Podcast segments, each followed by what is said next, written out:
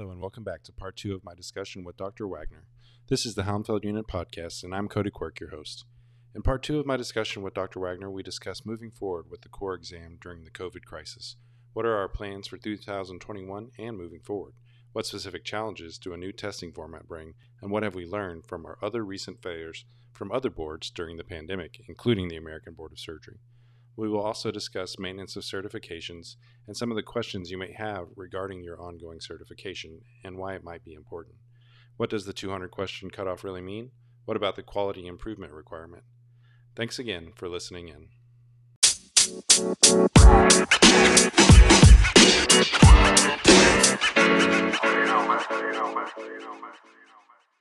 kind of brought up the, the 2021 administration, so let's go ahead and shift to that right now. Um, so, what kind of kept us from having a remote exam in previously? Um, and obviously, we know why we're doing it in the future. Uh, do you see it staying that way?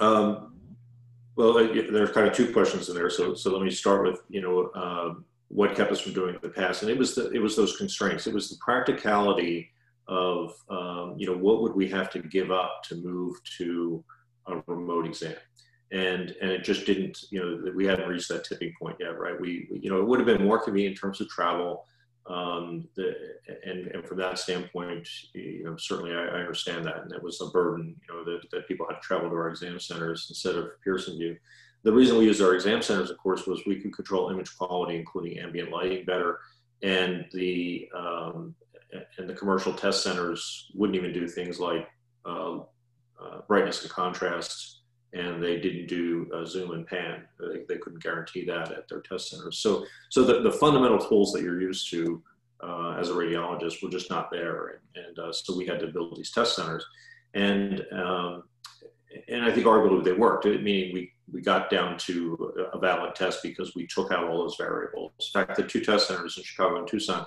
were built exactly the same, so that if you went to one versus the other, you didn't have an advantage. We, we checked the lighting. We you know we, we really attempted to design it exactly the same so we could take out all the, the variables that might introduce differences in performance. So, so there were reasons to want to do this because, because all the remote possibilities, and, and we're dealing with some of them now uh, as we go into 2021, um, you know, we have to admit that it's a less secure exam.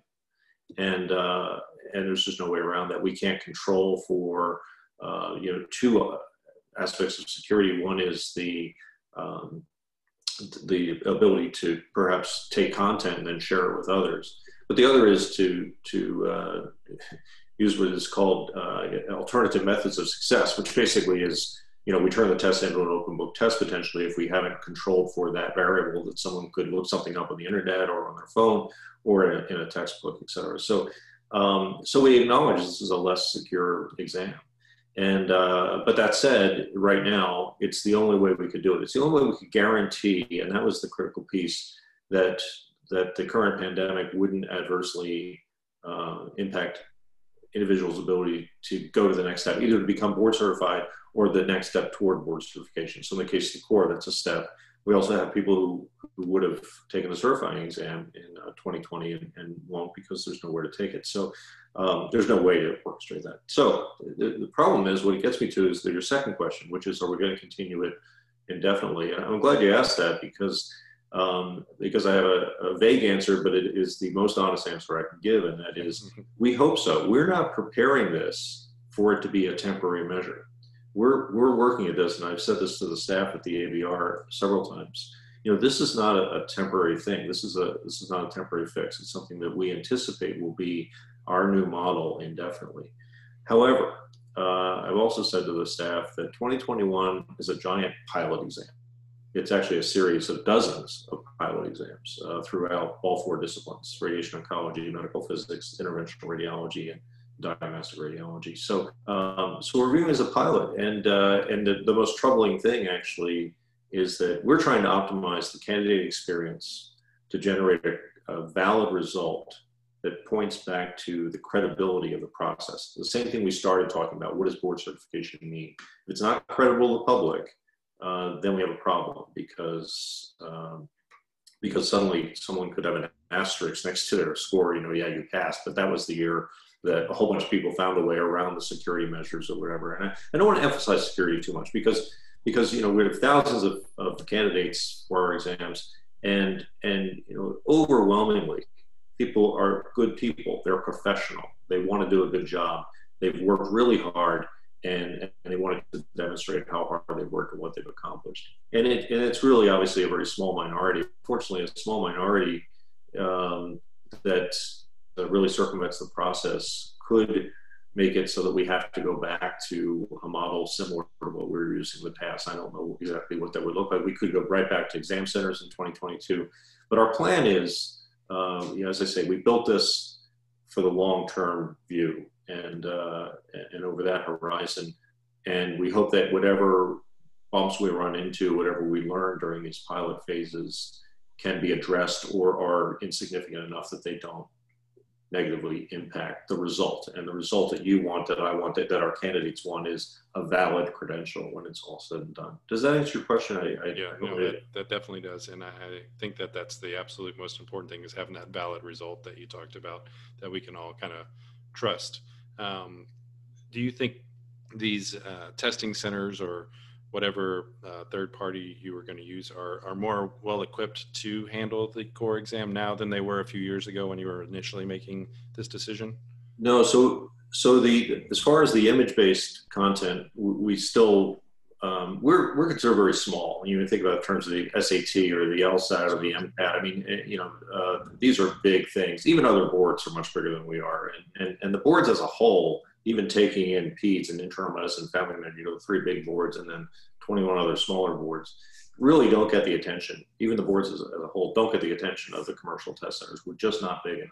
Uh, and, and, and we didn't anticipate that that was going to happen anytime soon, that, that uh, we were going to find that they were going to accommodate us. So instead, what we're doing is we're going to get out of testing centers altogether. And, and there are two reasons. One is related to the images, right? We, we can't count on the image fidelity to um, it could be very good at one particular test center and it could be not so good at another one in the same city uh, because the, the lighting's different or the monitors are different whatever uh, but the other reason is that the unpredictability of the pandemic entering into 2021 could mean that yeah we could change our exam so that it could be administered there but these centers now have limited seats and uh, it would be based on social distancing. And they could find themselves, if we see a late fall a resurgence uh, of COVID, they could find themselves, uh, you know, back to closed, and and uh, that would be disastrous, I think, for our candidates. So, you know, there's prep time that goes into this. There's there's emotional preparation, there's intellectual preparation, there's actually scheduling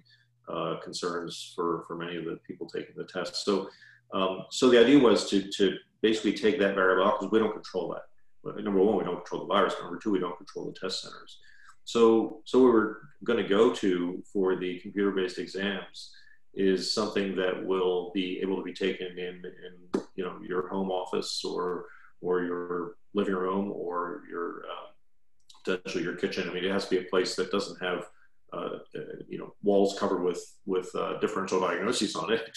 so I hope that's not the kind of wallpaper you would use. But but it has to so it has to be reasonably secure. But at the same time, uh, you're going to be able to choose the location within a certain very uh, wide parameters, and and likely be able to take it on a laptop. So uh, the only thing we have to establish, and we're taking uh, lessons from higher education on this, is that we're likely going to need sort of a webcam, and, and they do this all the time. You know, organic chemistry finals for uh, you know, for sophomore year in college are using these remote testing platforms. So what we're doing is borrowing those vendors, and, and specifically now I'm talking about computer-based exams that we use for diagnostic radiology. We can talk about the oral exams if you'd like as well. But for the computer-based exams, we'll just be doing what college has done for years with online testing and online courses. And uh, we're confident that that, uh, that that will be, number one, very, we hope, convenient for most of the candidates who can, you know, no travel, just uh, a few days uh, of time and, and a few sessions over each day uh, to take the exam in whatever environment they choose. I think the that will kind of help take the emotional stress and uh, uh, psychological stress out of some of it at least. And uh, the it is an important point to, that this is even though it's new to us, it's not new to higher education to do these sorts of exams. Yeah, the only caution we have, and and uh, and of course we did have a problem with the American Board of Surgery. They they uh, I think gave it a good try, and and they really put it together very quickly, and they admitted that. so this is public. They they had some webinars that were public, and and uh, you know they made the decision in April and administered an exam in July, and, and of course it uh, very publicly and and uh, you know they called it a disaster. I mean, I, and I suppose that's probably what it was, especially for you know hundreds of candidates who had set aside time, had had had prepared for this exam that that didn't uh, couldn't be executed, uh, and and that's one one of the reasons the ABR has looked to really lengthen that timeline. One of the common themes we encountered when we spoke to multiple stakeholder groups, program directors, residents, um, chairmen, uh, chairs of departments uh, was uh, they kept saying, well, this is easy. You just throw it together. I mean, you know, higher ed does this all the time.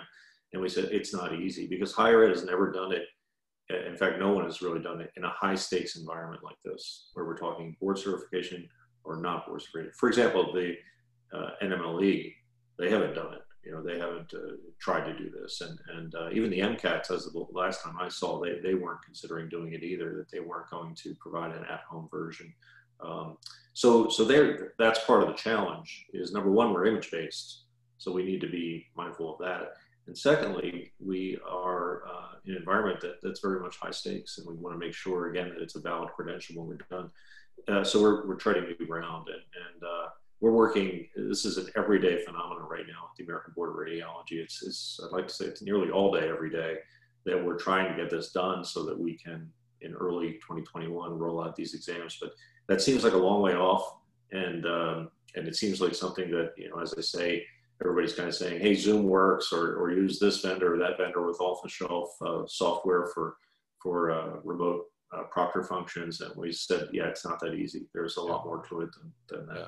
I think, uh, like you pointed out, the American Board of Surgery, for, for listeners who, who aren't really aware of that, uh, their board uh, administration in uh, this summer uh, essentially failed the day of the examination. The uh, software that they chose uh, was not working properly for some test takers, and then also they had some security issues as well with proctors and those sorts of things. So, and from like you said, from their own perspective, it was a complete disaster. And reading about it, it sounds like it was. So, did we are we kind of trying to talk to them so that we can learn lessons from them, or uh, absolutely? And, and, in fact, there's been a, a lot of um, sharing back and forth among the, the boards. Uh, I mean, an awful lot of it does get down to, and, and, this was again admitted publicly on on one of the webinars. I, I watched all three of them and uh, that they've had thus far, and I think it was the second one where uh, Dr. Buyske, who is my equivalent, the American Board of Surgery, she she admitted that it was uh, basically the, the, testing, the the QA that would go into it from an IT perspective in advance just hadn't really been done. There was no time, uh, and, and I think they really, you know, I, I'm surprised that they even got to a point where they really thought they had something they could do in, in, in I believe it was less than 90 days total. Uh, they had different uh, reasons to really focus on that July window. It has to do with timing of fellowships and uh, relative to, to surgery uh, residencies closing out. And, and July is like protected time, I guess, for that. So they, they had this very narrow target they had to hit. And of course, you know, COVID is a, a late March phenomenon, really. Uh, so, um, so I, I, admire their effort, but uh, but they admitted that um, in, in some ways, I, I shouldn't say cut corners necessarily, but I think they felt that with more adequate testing, they could have worked out the bugs ahead of time instead of, you know, that day finding out that, hey, this is just not going to work. And, uh, and it was, uh, it was, you know, execution. And that's what we're trying to avoid is that execution piece. If the model's not perfect, you know, as I say, everything's a pilot, but if it doesn't execute well, uh, we've got a problem because we've got hundreds of candidates at a time who are impacted negatively by that, and that's really what we're focusing on. Um, so, the uh, shifting gears here a little bit, um, can we talk a little bit about maintenance of certification and kind of how how it's come together and and where the board currently stands on that? Yeah. So, um, you know, it, again, for those who aren't familiar, uh, the you know, it's got four basic pieces. Uh, the first is professionalism. We let licensure serve as that uh, proxy for professionalism because we can't come into your practice and measure that. But major professionalism issues, uh, you know, whether they be fraud and abuse or, or the things that would impact your license, we, we trust the licensing for that. So that one's easy. Um, part two is the uh, CME portion. So, and again, your state uh, laws, most states, not all, but most states have a, a minimum CME requirement. And we merely add on uh, what's called self-assessment CME because that's important for identification of gaps, right? So, and, and in fact, any durable CME in radiology, it's as easy. We have so much available. I mean, you talk about societies that just produce this stuff more than you can really even even get through, as, as many of you know. Um, I mean, even right now, as we're recording this, the uh, ACR has some CME from a book club that they're currently doing. So okay. you can even get it that way. So, so there you go. So, so provided, and, and, and really, how you know it's it's enduring material is is you had to you know, take a test. Basically, you know, you had to answer questions. You you know, you read something and and then uh, and I'm not going to advocate for any particular product. I think they're all wonderful, but they're all readily available. So, mm-hmm. so step two, you know, or or uh, uh, the second component really isn't a big deal either. Um, part three is the exam, and, and up until either I think it was early 2017, um, we had the exam. In fact, I I am old enough, of course, to have you know what we call the lifetime certificate or or non-time limited certificate.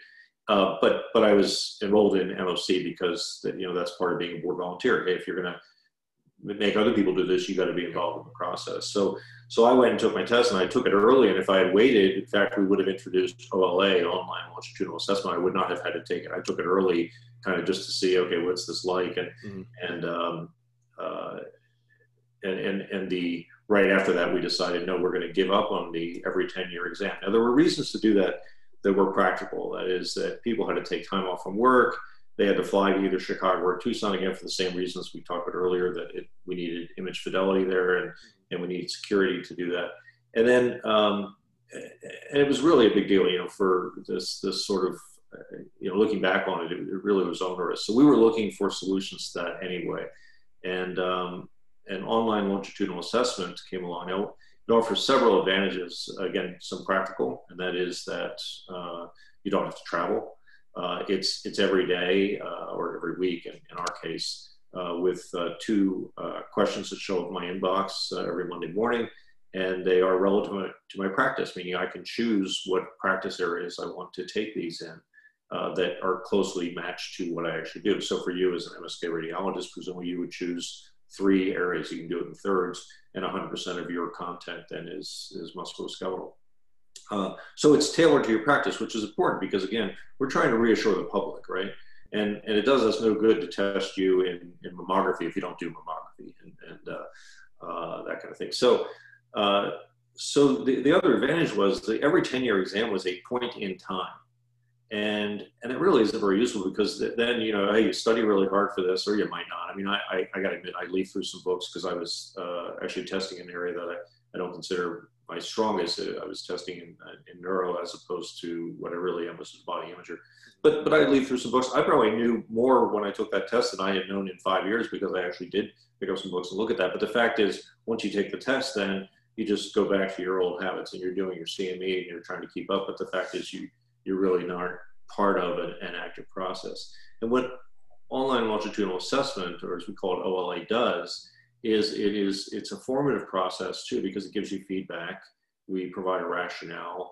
When I miss an item, which happens occasionally, I then get a very similar item, not the same case, but I get something similar within the next several weeks to kind of say, oh yeah, did, did I learn anything from that? Uh, and it points out your gaps, right? It points out, so if I'm shown an example of something and I look at it and I go, I never even heard of this, uh, you know, that's my opportunity to go yeah. back. And that's rare, but it's my opportunity to go back and, and learn about it and that's big, arguably the biggest improvement in in maintenance and certification, or you know what we sometimes call continuous certification. This idea that you know the public wants us to keep up with what we're doing and and uh, and, and do it in a way that can be measured somewhat objectively, and uh, so that that's been the goal. But this, as I say, is both a summative process, which is an attempt to get an assessment so that we can set a threshold and kind of say, hey, we're we're going to define competence as, as X, and then uh, you know above that you know you're, you're you're doing okay but you can still learn from this process. You can still uh, improve. You can you can get better.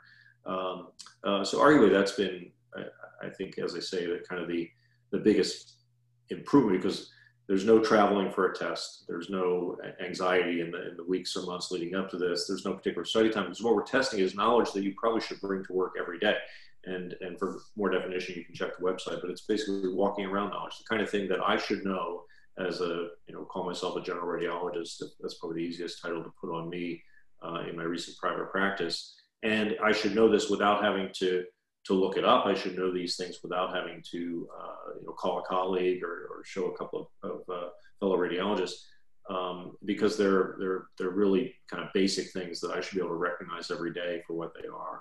Yeah, uh, I'll, within I'll, the limits of the question. So I'll confirm that. I think, I, I like you correctly assumed, I take the MSK ones, and uh, I find them to be mostly questions that should be walking around knowledges, especially for someone who's an MSK fellowship trained radiologist. But it's also something, a, a level of knowledge I would expect of a non-specialty MSK um, radiologists to know if they were reading MSK essentially. Yep. So I think that that's that's pretty accurate. I found that the OLL has been OLA has been pretty non-intrusive in terms it's easy to to just do the the questions whenever they come out every week. Um, do your three or four questions, and you know if you only want to do your what is it, 52 questions correct um, per That's year, right. then you can stop and have six months off. So and, and a lot of people do that. We have other people actually who are answering it every week. So we have uh, some people who are going to get to their uh, 200 question, uh, and and that number is important because that that's when we start to reach statistical validity to be able to actually make a decision. Uh, you know, to to examine you know my performance, for example. And I, I confess I didn't. I did. I did somewhere between 50 and 100. I didn't do all, all 100, but. Um, but we're coming up on that and we're soon to introduce uh, within the next few months and, and actually that was pushed back just a little bit because we have so much attention dedicated to the remote exams that we have to administer in 2021 we had to take our attention away from this but sometime before the end of the year we'll be introducing a, a performance feedback so that at least you know where you are. Even though we can't statistically you know be be guaranteed about that but at least we can uh, give you some sense of hey where do i stand you know and, and mm-hmm uh, are trying to respond to that. It's a very reasonable request. You know, I answer these questions. Okay, how am I doing? Even before I get to uh, the 200 questions. So, so I think there is a little bit of confusion out there about the 200 question mark. So, can you explain a little bit about exactly what happens once you hit that uh, threshold? Sure. In fact, it brings it brings up another point, and, and you referred uh, earlier in our conversation to how we establish competence. And uh, uh, there's a psychometric tool called an Angoff rating. And for those of you who are in, enrolled in uh, OLA, you're aware you're invited to be a, an Angoff rater, which means that you set the difficulty of the questions or you help set it. And, and, it's a statistical exercise where people basically say, okay, is this a hard question or an easy question? The reason that's important is the test is not graded on a curve. We don't have a specific threshold of questions you have to get right. The number you have to get right is dependent on how hard they were. And, and your colleagues, your peers all over the country are establishing how hard they are. Some are easy, some are harder. Um, and uh, uh, and that establishes uh, sort of okay if, if i took 200 items uh, over you know as you said 50 items a year it, that's what it takes to get to a valid sample.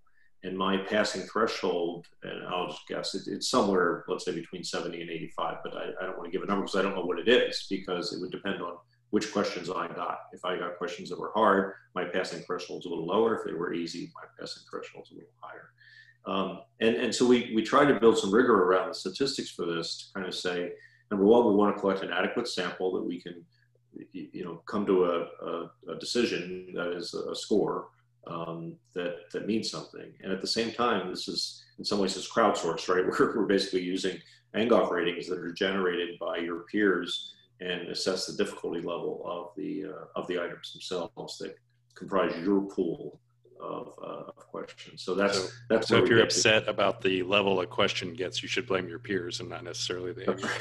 that's right. Well, you you know it's, it's interesting because I I actually intentionally don't do it because I don't want to influence the process. Um, but uh, you know it seems like it's kind of circumventing. Although my vote would count the same as yours, you know it, mm-hmm. it wouldn't matter. Um, but uh, we're, we're being very careful. In fact, you're judged relative to your peers in a similar practice environment uh, for those that we recognize for fellowship training and things like that. So, uh, so we do adjust for that as well. Um, there is one other piece to, to MOC, and that is part four, uh, which is sort of the professional quality improvement piece. And uh, we decided, oh, it was about five years ago, to make this, uh, I should say, non-redundant with other activities that you might do that are part of your practice. Meaning there was no need to go off and do a special project or anything else. And, and I'll use a few examples. If you do a uh, breast imaging and you're involved in MQSA, that counts. So your, your box is checked. You, you've got Part 4 covered because you're involved in something where the federal law requires that you, you know, measure your outcomes and you get feedback on that. Um, if you are involved in any sort of peer review in an organized way in your department, uh, then you're covered too. And, and, and, again, I don't want to use trade names, but but obviously the most popular would be RADPEER or something like that. And and uh, that that also, you know, you're covered. You, are doing something that is a an examination of your own professional quality, judged in that case against benchmarks, and and uh, really assessing how you're doing with an eye getting better, right? So, so we don't need special experiments. Oh, I'm going to track my turnaround time. You know, it's, it's the old adage if it was easy to measure, it probably didn't mean very much, right?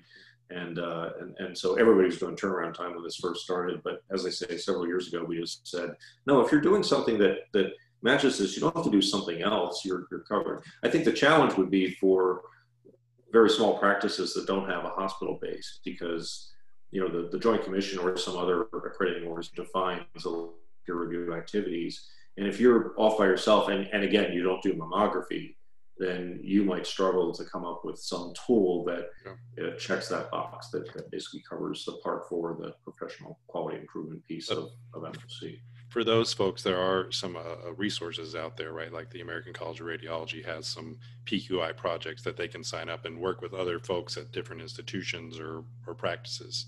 That's right. And, and again, it should apply to a small number of people because if, if you're at a U.S. hospital, if, you, if you're on a medical staff like that, you're, you're likely already covered by something. But you're right, there are other tools. Um, and some of the other societies have some as well. Mm-hmm. It's, it's not hard to come up with one. It's just we didn't want to have people to have to duplicate the effort that they're already making uh, along these lines, along the idea of professional uh, practice quality improvement. Yeah. So you think that the maintenance of certification so far has performed as it's as it should, and and you're pretty happy with how it looks?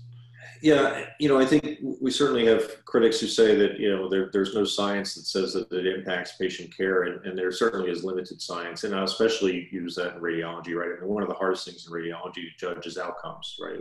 Because we're we're one very small piece of um, you know, for one thing, we're largely not therapeutic, although there are exceptions to that too. But but, but by and large, of course, we're a small piece of a patient's outcome. And, and, and whether you interpret their, uh, their knee MRI correctly or not, well, there was still a surgeon involved, or there was physical therapy involved, or there, there's the patient compliance. There were other pieces that entered into that outcome, which means you need a large N in order to, to ascertain outcomes. So it's, it's hard to judge um, whether or not maintenance certification or even really baseline board certification means anything um, when we're when we're talking about outcomes. There are lots of variables. And the other problem is that the N of, of non-board certified physicians in, in, the United States is actually fairly small. So it's it's hard to compare sort of that group relative to another group that is board certified. And, and I think that's a valid criticism. It's, it's not the fact that it's difficult doesn't mean we shouldn't try to get at the evidence basis for this.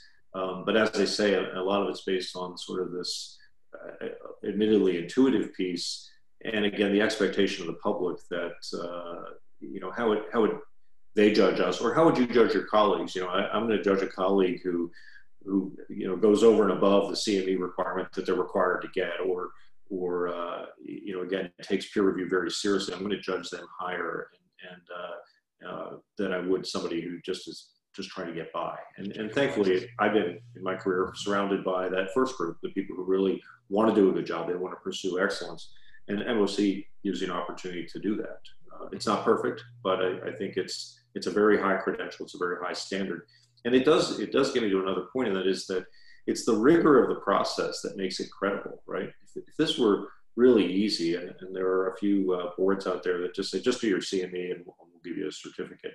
Um, generally, that's not acceptable to your hospital's uh, you know credentials committee, but but you know that's taking arguably a shortcut. It's kind of saying, well, yeah, but we don't want this to be too easy. We want this to be something rigorous, something that, again, at the end of it, you can kind of say, you know, you know, is this a valid credential? Is this valued by the public? Therefore, it's valued by me as that professional the process.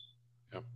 So, um, lastly, we'll shift gears here a little bit. You kind of talked a little bit about the oral exams earlier, but uh, what what is the plan for those going forward? Okay, so so of course we still have oral exams in, in medical physics, uh, radiation oncology, and in interventional radiology. And uh, and those two during of course the pandemic in 2020 had to be postponed.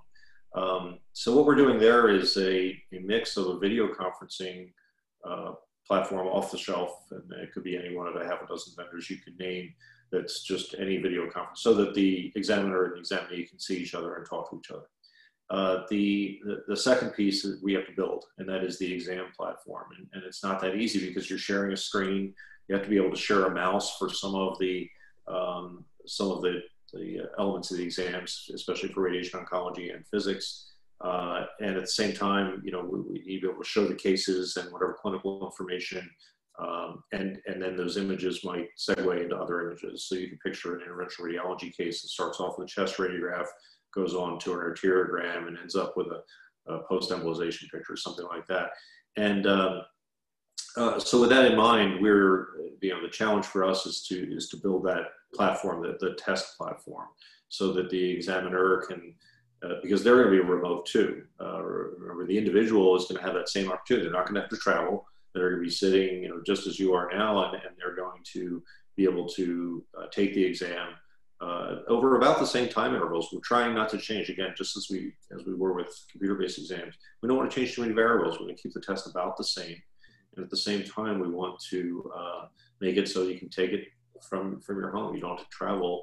Uh, in the past couple of years, they've been traveling for those three disciplines, uh, physics, radiation oncology, and intervention, been traveling to Tucson to take this. But, uh, you know, we don't know if, if travel is going to be wide open in the spring or not. Uh, so, so the hope is, again, as, as you said earlier, the hope is that this works and that we can continue this model in the future.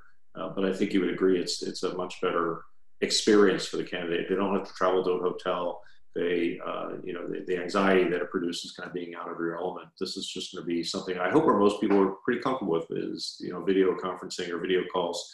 I mean, it's it's how we're celebrating birthday parties today, right? right. So should, so, should definitely uh, be comfortable with it. Right. So I, I, don't want to make an analogy between the uh, the oral surveying exam and a birthday party, but at the same time, it's it should be uh, right. It should be something people are comfortable with and and should be convenient uh, for the candidate. So again, we're we're addressing issues of the experience for the candidate, and at the same time, we want to make sure that it's a secure process and, and that kind of thing. But uh, um, but I hope it'll work out. So far, we've gotten you know feedback, um, and, uh, and I failed to mention we've we've met with stakeholder organizations uh, in, July extensively. We had I think 13 lined up in eight separate sessions uh, that were inputs from program directors in various specialties within radiology. We're doing it again the week after Labor Day uh, and follow up just to kind of say, here's what we've learned so far. Here's where the, we see this process going.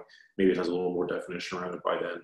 Uh, but so far, people are, are uh, seem very excited about it. it. It really removes that element of uncertainty that is, hey, am I even going to be able to travel to, to take an exam in the spring and, and how are you going to maintain distancing and everything else? And, and all that, all those variables are taken out. I think we can all appreciate that right now. Yeah, exactly. Well, that's all the questions I have for you. Um, if there's anything else you'd like to say before we uh, wrap up here, I, I'll let you have the floor for another minute or two. But um, if not, we can end it there. Well, I really appreciate the opportunity to, to speak with you today. I mean, this is, uh, you, can see I have a certain passion for, uh, for what we do at the ABR, and uh, everybody I work with has that same passion, whether they're the volunteers, we have, you know, over a thousand, uh, that contribute in various ways to the exam processes. I've got a staff of nearly 100 people that's excited and at the same time, like me, a little terrified about trying to do this uh, so quickly, but uh, we're confident we can get it done. And, and I would just say to your listeners, if, if anyone has uh, questions, they can reach out to me at the ABR and, and I'd be glad to take questions you know, as they come. We really would like this to be something that people are not afraid of, that people value because of what it means to their professional standing and what it indicates to uh, you know, your colleagues and the patients that you take care of. But uh, thank you again for, for having me for this. Well, thanks so much for coming on. I think uh, we all appreciate the transparency that you're bringing and the the willingness you have to even come and talk to us about exactly what's going on at the ABR, so that we can kind of get this information out to our young physician section and the residents and fellows out there who might be listening in, so that they can kind of understand exactly what's going on behind the core and maintenance of certification and all the challenges that you guys are facing right now.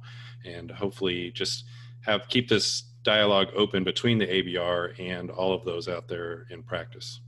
Terrific. All right. Thanks again. Thank you. Thank